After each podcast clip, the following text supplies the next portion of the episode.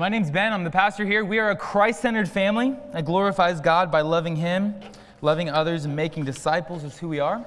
It's what we do, that's how we do it. You've heard me say it before.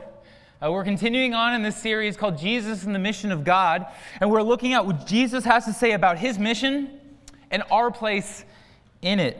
The heart behind this series on missions, even as we reintroduce us ourselves to our missionaries, is what we, we hope is that God would use it to stir a zeal for missions in us, right? In our hearts. So BeFree. Let's together start stirring our own hearts, reigniting our, in our own hearts a, a, a burning passion for the lost.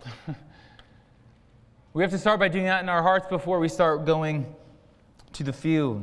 It's that first step to reburden ourselves with the spiritual responsibility for our lost friends and with the urgency for them to know and to, to love the Lord. And that's where we're going through this series. But I also want to say if you're here and you're, you're not a follower of Christ, uh, you're welcome. This series is, is geared towards followers of Christ, helping us think about what it looks like to move towards people who don't know Jesus.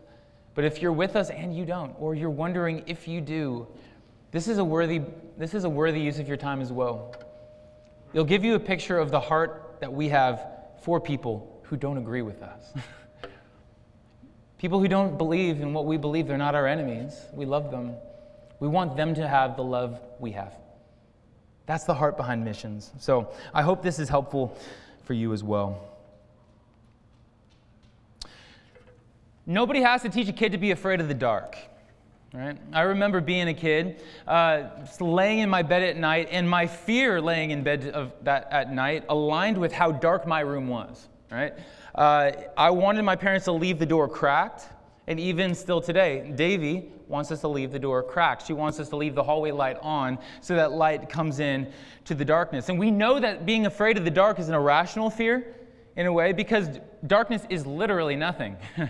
Darkness is the absence of light. How can we be f- afraid of literally nothing?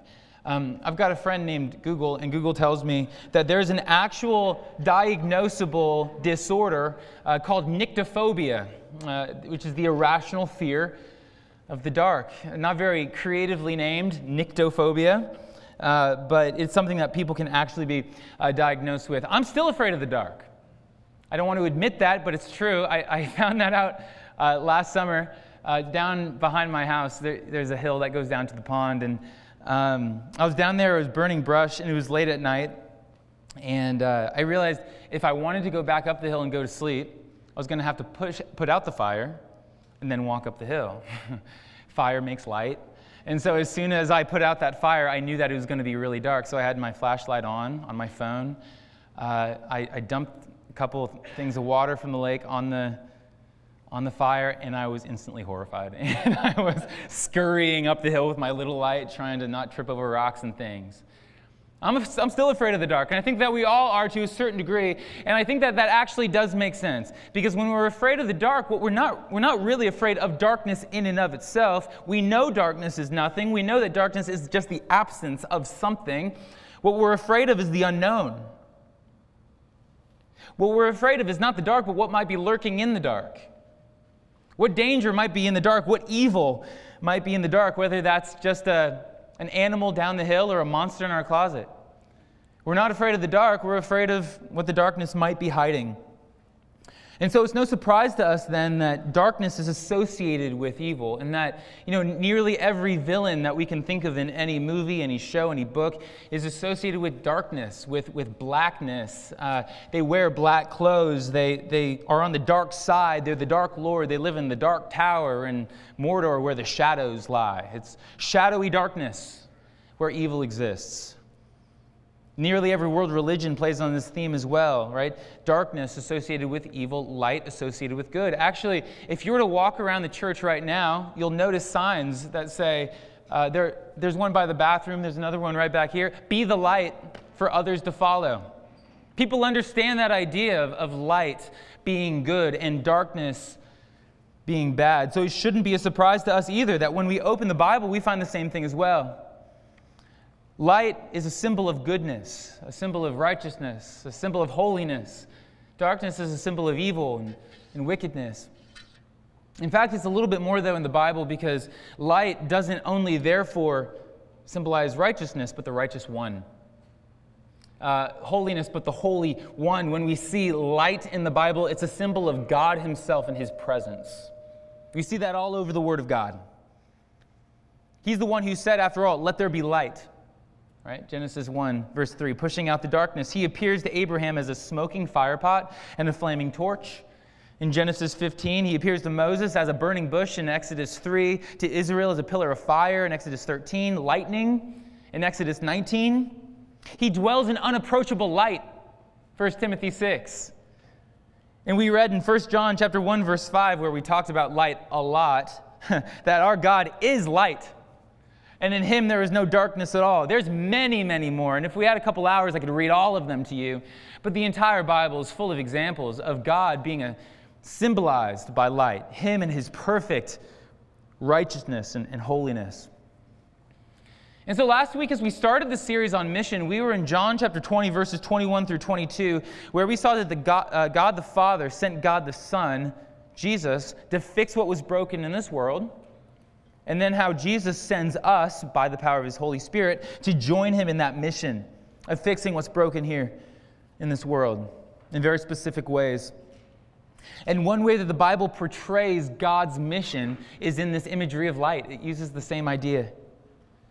It talks about how God comes and shines in his light, pushing out the darkness. And we understand that idea. We understand that idea anytime we flick on a light bulb, the light pushes out the darkness. The darkness cannot overpower light, light wins. light pushes back darkness. And so today in John chapter 8, verse 12, that's where we're going to be today. If you have your Bibles, go ahead and open there. In John chapter 8, verse 12, Jesus says something that's particularly important to us when we think about his mission and when we think about it in terms of this idea of light. You probably know what he says. He says, I am the light of the world.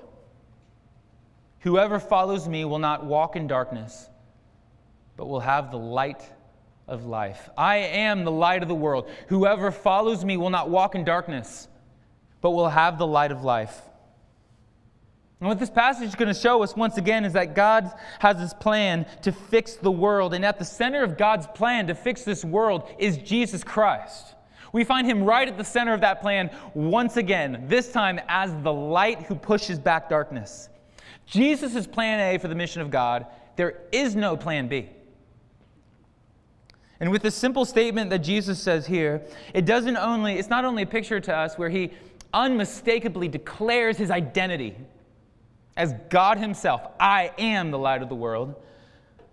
But we also see by the end of our, our time together clearly what our role is in the work of shining the darkness out.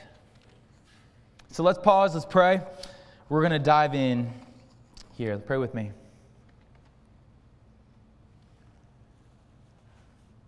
Heavenly Father, uh, one word that we talk about a lot in our church, or at least from time to time, is the word re-enchantment. We want to be re-enchanted with the beauty of the gospel. What we mean is we want our hearts to be reignited. we, want it, we want our minds to understand once again the true depths of the, of the beauty of who you are and what you've done for us. And so, Father, I pray that as we come back, um, to an idea that's not new to us, you would use this to reignite in us a zeal for the gospel, an appreciation for the beauty of the gospel, to, to re enchant the gospel to us, but then also to reignite that passion for mission, Lord, that others would know. Show us what it looks like to live as lights in dark places. And we pray this in Jesus' name. Amen. Amen. So I was in high school, and um, I, I had good friends mostly. You know, like my friends mostly were really great. And one thing that they wanted to do on one very sunny afternoon is throw water balloons at cars. Um, they're good guys for the most part, not a great decision of what to do on a, on a Sunday or on a sunny afternoon. Um, and my mom had just had a conversation with me uh, that put the fear of God in me, so to speak, um, that um, she was like, Ben, You have now turned 18. If you do something stupid, you're going to prison, okay? Like you're going to be treated like an adult. And I thought I was a pretty good kid, all in all. And so I was thinking, that's pretty extreme. But it got through to me because when my friends wanted to throw water balloons at cars, like, I don't want to go to prison. So let's, let's do something else. And so I was in the front yard. They were hiding in a tree. I was saying, guys, let's please do something else. When a car drove by and they threw their first water balloon, perfectly and it landed right in the front, in the windshield of this car. It exploded. I did nothing wrong. I got the blame. She got out of the car and she yelled at me. She was the only person I saw around. She thought I just chucked a water balloon at her. I did nothing wrong. I got the blame. Guilty by association, right? The good thing is sometimes this happens the other way around in life. Sometimes we're given credit by association. Sometimes we do nothing right and still we get the credit for it. And a, a picture of this was when I was in college. I had a group project, and uh, the teacher assigned the group projects, and maybe he didn't know, but he assigned me and my friend Nick in the same group. Not a good combination because Nick and I had some growing up to do. This was freshman year of college. Uh, there was another girl in the group as well, and she did not have as much growing up to do. Uh, she did all the work. Bless her heart. We got a great grade. I also got a wife out of the deal. That, wife, that girl was Olivia. It, it, turned out, it turned out. So, you know, credit by association right there. Um, I, so that sometimes you get guilty by association, sometimes you get credit by association. And the, when we look at the story of Israel, we see Israel gets credit by association. Israel is holy not because they are holy, but because they have a holy God, because God shines his light upon them. That's what we see when we look at the Bible. We see this in different places throughout the Bible Exodus 33, Deuteronomy 7, but Israel is a typical ancient Near Eastern nation. There's nothing special about them, so to speak. They're ordinary people. The thing that makes them extraordinary is that they have an extraordinary God. He's made himself dwell with them. That's what makes them special.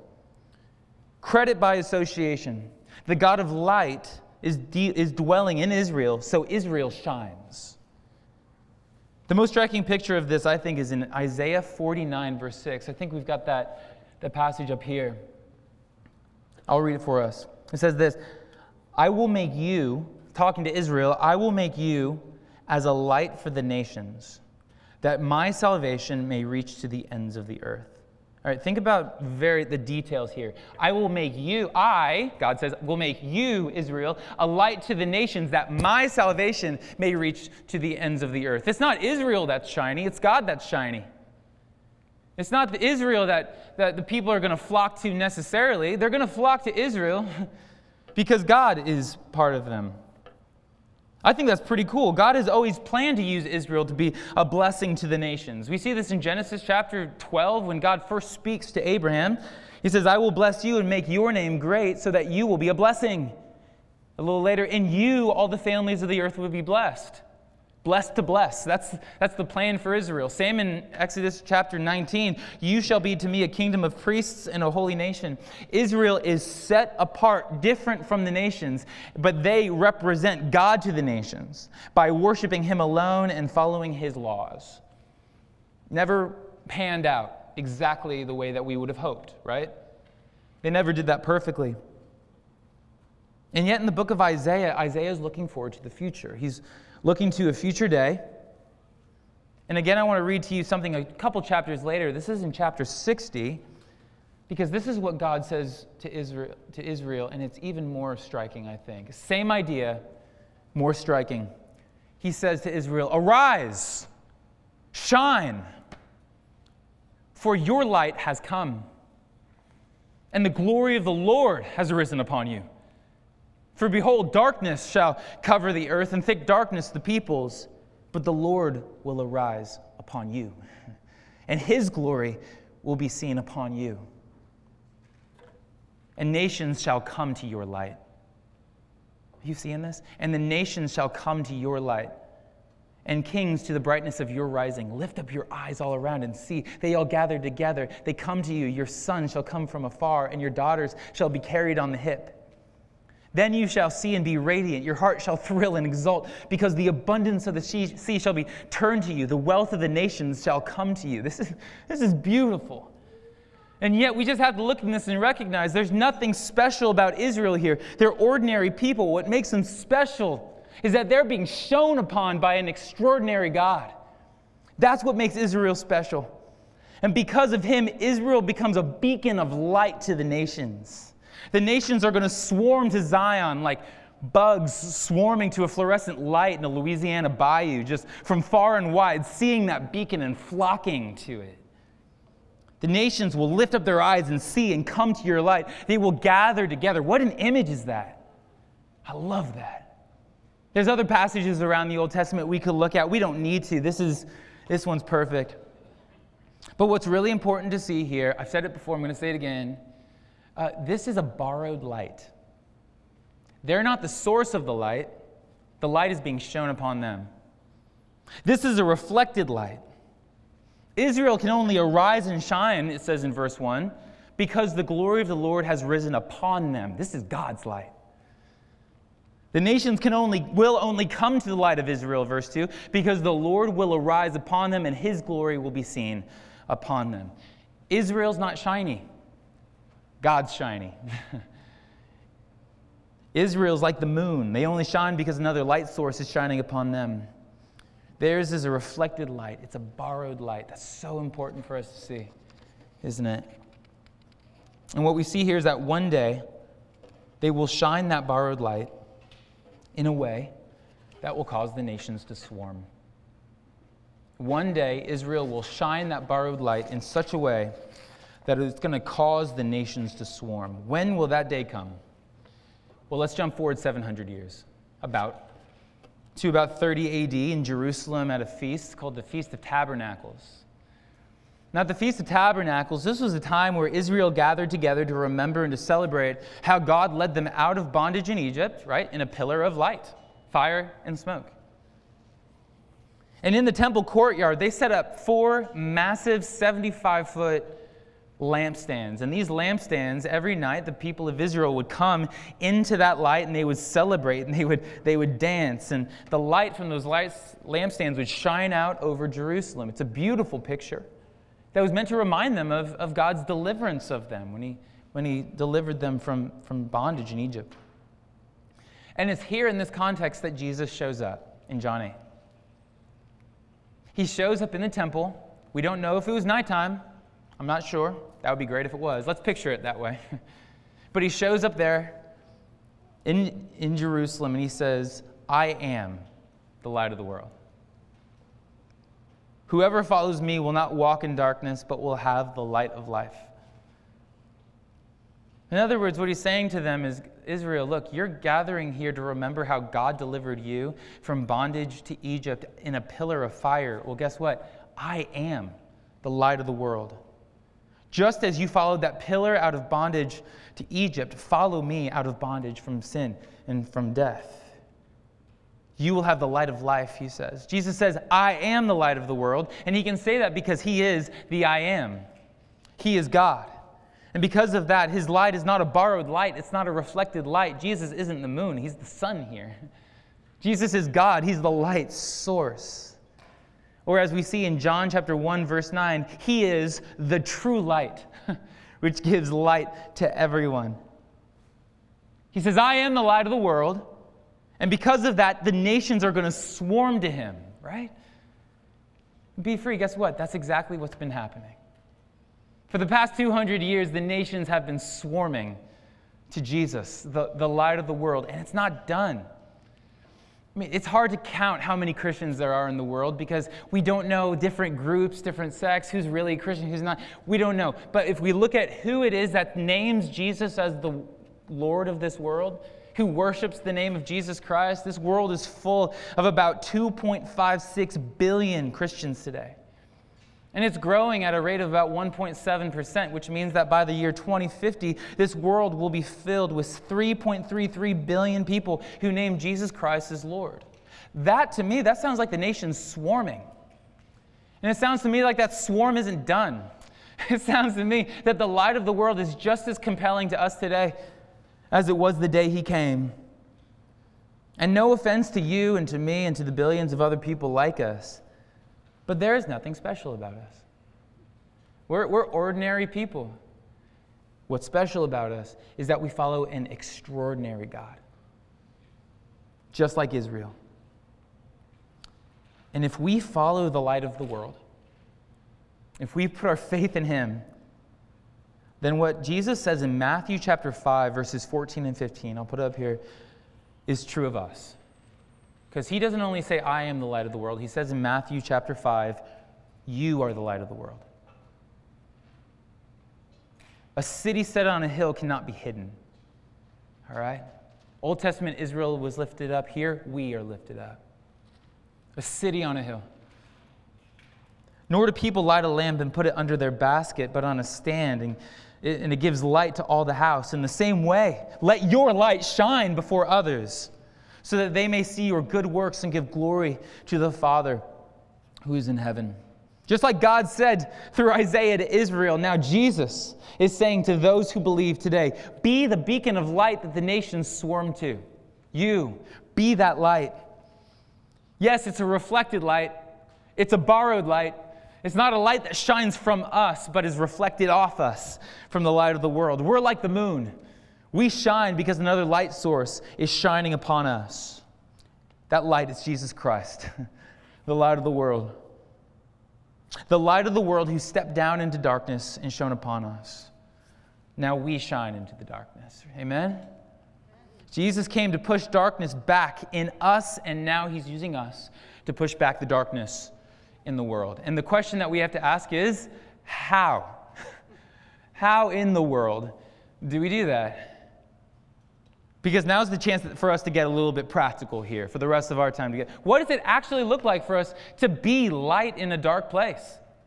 To shine His light into the darkness? What does it look like for us, perhaps, to be Christians, little Christs, to be little lights, little lights in this world going out into the darkness? I'm going to give you three ways. How do we live as little lights? Number one, point people to the light. This one shouldn't be surprising. The fact is, we cannot push out the back the darkness. Jesus can. We already talked about that. The, the, the important thing to remember is that Jesus will. It's not just that he has pushed back the darkness and is pushing back the darkness. He will one day perfectly finish his work of pushing back the darkness. He's going to finish the work he started. This is from the book of Revelation, chapter 21, 23 through 25. In the new Jerusalem, when he comes and sets up his kingdom, what we read there is that there is going to be no need for a sun or a moon to shine upon it, for the glory of God gives it light. He's the light in the new heavens, in the new New Jerusalem. And its lamp is the Lamb. But its light, by, sorry, by its light the nations walk, and the kings of the earth will bring their glory into it. Nations, kings, sound familiar? And its gates will never be shut, and there will be no night there. yeah, he, he's pushing back the darkness in this world, and someday he's going to finish pushing back the darkness. How do we join in the work of pushing back the darkness? What we do is we point people towards him, the light of the world, which one day is going to do that work and finish it, finish that work, I should say, perfectly. Tell people about how he pushes back the darkness in us first. Tell them about how He pushes back the sin and the brokenness in us by bearing the punishment for that sin and brokenness in our place. Tell the world how He has called us out of darkness into His marvelous light, 1 Peter 2 9. And about how by faith we can be white as snow, pure lights in this dark world. Do you long for that? As, as I was getting ready for this week, I was. Um, I was trying to do a brutally honest assessment of my own heart and just ask, do I really want that? And if so, why don't I do it? And I think that the question, eh, I mean, ask yourself that question. I mean, I maybe it's too much to say I don't do it, and it's too much to say that you don't do it. But at the same time, it's there's barriers that really slow us down in this mission, aren't there? So all, all of us differently. Seeking my own heart, I was realizing, yes, I, I truly do long for people to know Jesus. I'm burdened by that. And there's a couple reasons for that. I want people to know the life and the love and the joy and the hope that I found in Jesus Christ. That's the first reason. The second reason I want people to know Jesus is because I believe in hell. That's a real reason. The third reason that I'm burdened by this is because the more I come to know my God, the more I want other people to give Him the praise and the glory that He's due. I, I want to make more worship machines, pouring out praise to Him because He's worth it. That's what I want. But what, what slows me down? What's, what's the barrier? What's the thing that stops me from acting upon that burden so often? Number one, that though my heart burns for it, I've grown used to the heartburn. I've grown used to the fact that 95% of my neighbors here in New England don't believe that Jesus Christ is the only way to heaven. I've just, I've gotten used to that fact. And it doesn't light me in the way that it used to. That's, that, that makes me sad. I don't really know what to do, also. I, I want to reach my neighbors. What's the best way to do that? I also feel guilty about my inaction here. I want people to know Jesus, but I almost don't want to tell people that I struggle to tell people about Jesus. and also, I'm just nervous about how they're going to respond. What, what are they going to think? Is, is, is my way of doing it going to be the best way of doing it? Maybe you're wrestling through all these things as well. Maybe you can relate to all of that. So, how do we live as little lights? There's a lot of answers I could give. And hopefully, over the rest of the series, we're going to get to the, some of those answers. I'm going to give you just one because I actually think it's the most important. What do we do? Here's my challenge we pray hard, really hard for this, dedicated. We dedicate ourselves to prayer for the lost. We pray for soft hearts, open doors, and the courage to speak. Soft hearts when we do get a chance. Soft hearts to be convicted that people would want to know about Jesus. Open doors to have conversations about Jesus. And the courage to maybe push those doors open and the courage to speak when they do open up. Because the fact is, nobody's going to know Jesus if we don't tell him. And nobody's going to know Jesus if he doesn't do the work in their hearts first. And perhaps you have just one person you know, in your life that you're desperate to know him. Or perhaps there's a few. Or perhaps you want to like dedicate yourself to a list of people. I just want to beg you, pray hard for those people. And then when those doors open, when you're able to get those doors open, speak courageously and, and, and tenderly and listen well and have those conversations. What we're going to do in a couple weeks here, um, as a part of this series, I'll share more in the weeks to come. We're going to have a day of fasting and prayer as a church for the lost, uh, for the mission of God, from our neighbors to the nations. And we're going to have a little sheet uh, that helps us guide, guide us through this day of fasting and prayer. And the hope, and we're still working this out, is that at the end of that day of fasting and prayer, uh, we would be able to come together to pray and then break that fast together. So keep your ears open for that. Because if, if, if our God's real, I think He is, I believe He is. If our God's real and He works and He hears our prayers, we got to dedicate ourselves to that. So, how do we live as little lights? Number one, we point people to the light. Very practically, first, we dedicate ourselves to prayer for that process. Amen. All right, so that's number one. We point people to the light. Number two, how do we live as little lights? Our lives shine our lives shine. Just like Israel, we aren't shiny, God is, right? And the more conformed we are to the image of Christ, that's a way of saying the more like Jesus we are, the more we'll shine. Let me read this from Philippians chapter 2. I don't have it up here. Philippians 2 14 through 15. Do all things without grumbling or disputing, that you may be blameless and innocent children of God without blemish in the midst of a crooked and a twisted generation, among whom you shine as lights in the world. This is an interesting passage. what it's saying is that we shine by our blamelessness. We shine by our innocence, using these words. We shine when we're like Jesus. We shine when we refuse to grumble and dispute. We shine when, we're, when we refuse to grumble and dispute, even if we're surrounded by crookedness and twistedness. How do, we, how do we live as lights in the dark places? How do we live as little lights? Well, we fight sin in our own life. That's something we don't talk about a lot. When it talks about living on mission, that we would actually live as the lights that God has called us to be. to tenaciously seek holiness, to seek out the sin in our life, and to weed out the sin in our life by the power of the Holy Spirit that He has put in our life. To do all that, seeking holiness, even as we continually rest in His grace, right? That rhythm of holiness and grace, yearning for that in our life and running hard after that. Because if we refuse to live crooked and twisted around a crooked and twisted world, we will stand out and sometimes that will be uncomfortable. you see in other passages that sometimes that's what people hate us for. And this is true in, in all areas, but I would almost want to say that our light is going to shine most noticeably. Our light is going to shine most particularly brightly in the areas of the world that are particularly dark today. Does that make sense?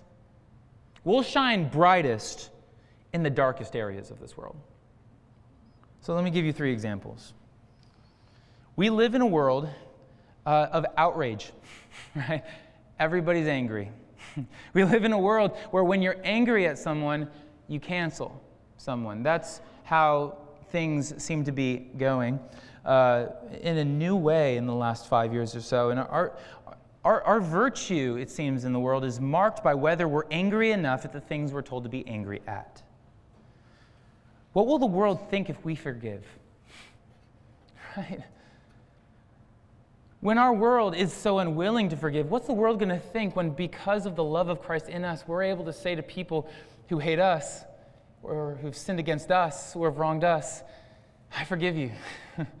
I, I absorb that guilt. I, I release you from any responsibility. I release the anger that I hold towards you. What's that going to do to the world? That's going to be shiny. Another example is that we live in a culture of tribalism and disunity. You can think about all kinds of ways that that's the case. Not just, uh, it doesn't only matter who you stand with, but also who you stand against. And with, with that, what will the world think if they see Christ's people united across ages, across races, against politics, again, across all kinds of divisions? A diverse community of love and unity. If, if that's what the church is, the world, we're going to be shiny. That's going to be attractive. And then finally, we, we live in a world of long term cohabitation and easy divorce, where romantic relationship is seen on transactional terms What's the world going to think when we show that our marriages aren't transactional but covenantal? Where we're committed to keeping those relationships not because they serve us, but because we have promised before the Lord that we would be committed to them for better or for worse. Sickness and in health. That's shiny. That is shiny. And so, how do we live as little lights? Number one, we point people to the light. Number two, we let our lights shine or sorry, we let our lives shine. And then number three, we let our works shine. Let me reread the verses 14 and 16 from Matthew 5. He says, You will you, you are the light of the world. In the same way, let your light shine before others so that they may see your good works and give glory to your Father who is in heaven. So we might say it like this We don't only shine by not doing bad things, we also shine by doing good things. We don't only shine by, by refusing to sin and to uh, being humbly holy, we also shine by proactively doing what's good. We don't only play defense, we play offense. And of course, we're not saved by our good works, but Ephesians 2 does tell us that we are saved for good works. And these good works are a part of a holy Christian life, a shiny life. And when we think about this, we have to ask, you know, why did Jesus do the miracles he did? It's, it's interesting because he could have grabbed attention just by taking a rock and turning it into a mouse and taking that mouse and then turning it into a tree. He could have just done magic tricks. He chose the miracles that he did for a certain reason. He chose the miracles that he did to show something, not only to grab attention and to show that he had power, but rather he focused on healing, on restoration, and on fixing because he was giving the first fruits of the kingdom, a taste of what the future was going to be like. And as citizens of that kingdom, what we do is we join in the work of giving the world a taste of what the future kingdom is going to be. Not just that we have power, but that the world is, but to work towards the flourishing of this, of this world, the fixing of this world. And of course, we need to be careful with that because Jesus is the one who's going to come and make all things new. We can't do that, right? We also need to be careful because we can be prone to elevate the work of the kingdom above the king of the kingdom. And that's a problem as well. We can work so hard to push back the darkness in our world that we forget that it's also our job, primarily our job, to push back the darkness in people's hearts. so let's be careful. But when we do good deeds, when we serve our community, when we bring food to the sick, when we give to good causes, we don't only grab attention so that we can speak about the light of the world, we're also joining our King in the work of fixing this world in a small way pushing back the darkness until the day that He comes to do it perfectly. And so, because of that, this spring, we're hoping to do a, a, day of service as a church in our community, not just to be a presence in the community, to be, uh, but because we truly believe it's part of our job to give our community a first fruits taste of the kingdom that's going to come as we live as citizens of that kingdom now. And so, how do we live as little lights? Number one, we point people to the light. We tell people about Jesus Christ. We prayerfully look for opportunities, prayerfully beg for softened hearts, prayerfully beg for the courage to point people to the light of the world. Number two, we let our lives shine. We seek to live lives of humble holiness for the world to see. And number three, we let our works shine, serving this world, giving them a first fruits taste of the kingdom that will one day come. Let's pray.